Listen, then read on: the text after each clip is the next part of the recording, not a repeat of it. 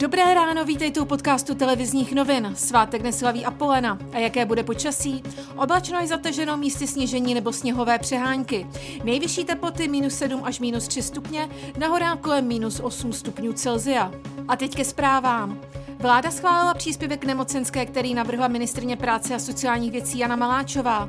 Peníze navíc dostanou lidé, kteří jsou v karanténě nebo izolaci. Chtěla bych zdůraznit, že se jedná až o 370 korun denně k té nemocenské. A ta částka se bude odvíjet od výdělku toho daného zaměstnance nebo dohodáře, tak, aby nikdo eh, neměl vyšší nemocenskou s tou izolačkou, s tím příspěvkem, než jeho předchozí průměrný výdělek.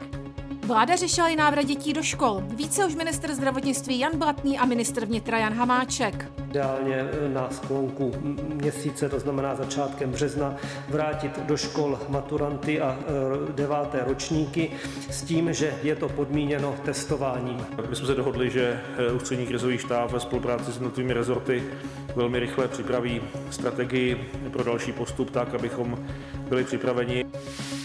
Meteorologové varují před silným mrazem. Ve čtvrtek mohou teploty spadnout i k minus 20 stupňům Celzia. Výstra platí pro severní část republiky.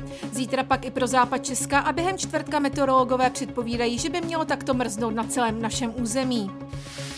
Senát Spojených států bude dnes projednávat ústavní žalobu na Donalda Trumpa. Bývalý prezident je podezřelý z podněcování násilí, které vyústilo v útok na budovu kapitolu.